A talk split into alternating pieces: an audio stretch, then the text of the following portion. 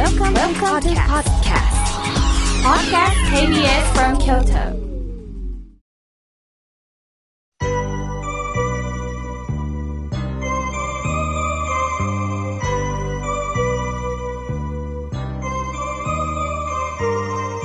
さあここからはたくさんのメッセージをいただきましたので紹介させていただきますまずはじめに、ラジオネーム、レインボーさん、ありがとうございます。妙慶さん、毎週楽しみに聞かせていただいております。本当に怖い怖い豪雨が続きました。地震もありました。まあ私のところは被害にはあっておりませんが、でもいろんな方に胸を痛めております。これからも妙慶さん、ラジオよろしくお願いしますとのことです。はい。私もえ辛い思いをしている方にも、本当にこう耳を傾けながら私なりにおお言葉が伝えられたらと思っております。さあ、続いて、はずきさん。妙慶さん、おはようございます。私は病気になるまで一人で生きていると思っていました。病気を患って家族や友達や近所の方にお世話になったんです。私はその時感じました。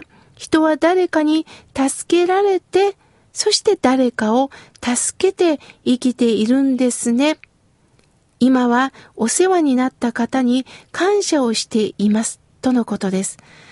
そうですね。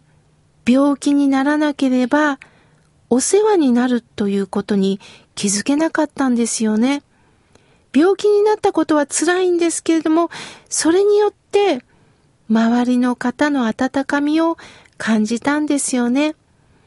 私も一度入院したことがありますが、病人になって初めて病気になった人の気持ちになれたような気がします。また入院されてる方を見て、こんな病気があるんや、そうなんだ。この人はこんな形でこの病気と向き合ってるんだということをね、知らされました。一つ一つ何かメッセージがね、あるんですね。はずきさん、ありがとうございます。さあ、続いての方です。奈良県より、ゆたかさん、ありがとうございます。妙慶さん、スタッフの皆さん、いつも楽しく拝聴しております。やはり体があっての妙計さんです。くれぐれも気をつけてくださいね、とのことです。ありがとうございます。ほんとそうですよね。私たちは、この体に、まあ、支えられて言葉も出る、動くことができるんですよね。だから自分の意志でこの体があるんではない、この命が私たちをね、支えてくれてるんだなっていうことをね、感じます。ありがとうございます。さあ、続いての方です。平方市よりよしこさん、妙慶さん、いつもいつもラジオ楽しみにしております。とのことです。ありがとうございます。こうして楽しみにしてくださってる方がいるから、私もこうやってお話ができるんだなと感じております。続いての方です。平方よりぽっぽりさん、ありがとうございます。強い人。以前、妙慶さんはお話をなさってます。ああ、それはこの私の姿です。本当に改めて感じております。そうですね。こうして素直にぽっぽりさんは書かれておりますけれども、みんなそうです。私もそうです。自分を守ろうとしてね、一生懸命言い訳したり、何かこう、自分なりにこう、人に返そう返そうとするんですけど、これが私の自我なんやな、ということにね、気づかせていただいております。さあ、続いての方です。たつこさん、お手紙いただきました。私は心が笑顔になるラジオ、本当に落ち着く時間、じーんと来ております。夫が亡くなり1年半、目まぐるしく日にちが去っていきました。子供や孫、親戚に見守られて、今生きております。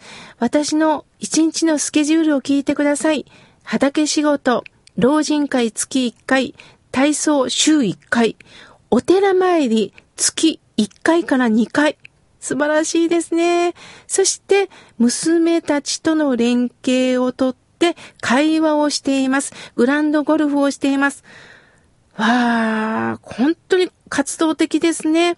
畑仕事して、いろんな方とのコミュニケーション、そしてお寺のお参りですか。いいいですね。これを若い世代の人にもね、ぜひ伝えてくださいね。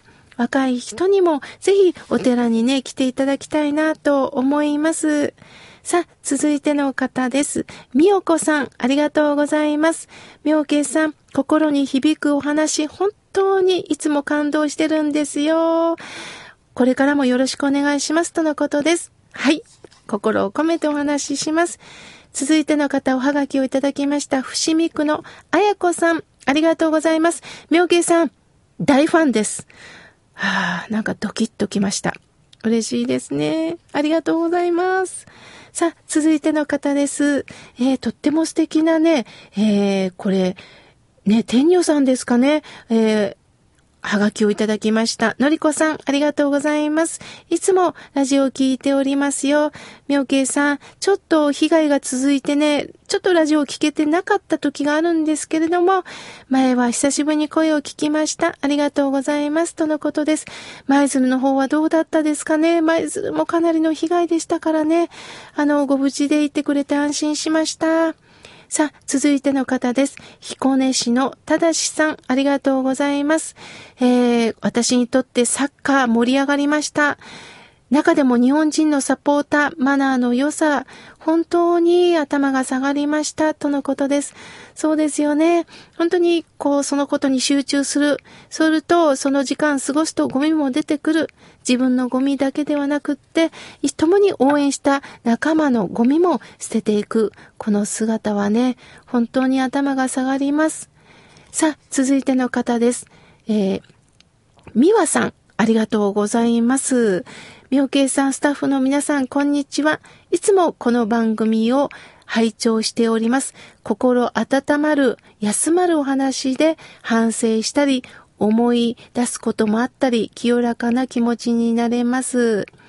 私は3年間勤めた会社を退社しました。早く妙慶さんのお話を聞いてたら、会社の困りごと、接する気持ちも変わっていたんですけれども、人間っていろんな性格があるんですよね、とのことです。そうですよね。あのー、きっと、いろんなことでね、美和さんもご苦労があったんだと思います。だけども、えー、退社なさって離れてこそ、また自分のストレスから解放されて自分の時間を過ごすという時間をね、いただいたと思いますので、どうか人生後半、のびのびと自分らしい時間をね、見つけてほしいなと思います。続いての方です。えー、南区よりマリコさん、ありがとうございます。とってもね、個性的なおはがき、シールをね、丸のシールを、いろんなカラフルな丸のシールをね、貼ってくれています。ありがとうございます。さあ、続いての方です。向こう市より、のりこさん。妙慶さん、いつも聞いてますとのことです。ありがとうございます。さあ、続いての方、おはがきをいただきました。平方市より、純子さん、ありがとうございます。妙慶さんに癒されてます。体の不自由な主人を介護して20年。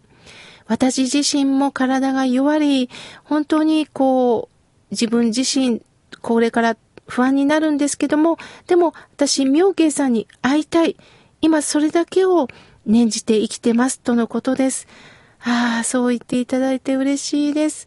純子さん、いつもつながってます。ラジオでつながってます。どうかこれからもよろしくお願いいたします。さあ、続いての方です。えー、京田辺市より吉典さん、ありがとうございます。おはがきをいただきました。さあ、続いての方です。えー、ラジオネーム、マリーさん。いつもラジオを聞いてますとのことです。そして、コマドリさん、ありがとうございます。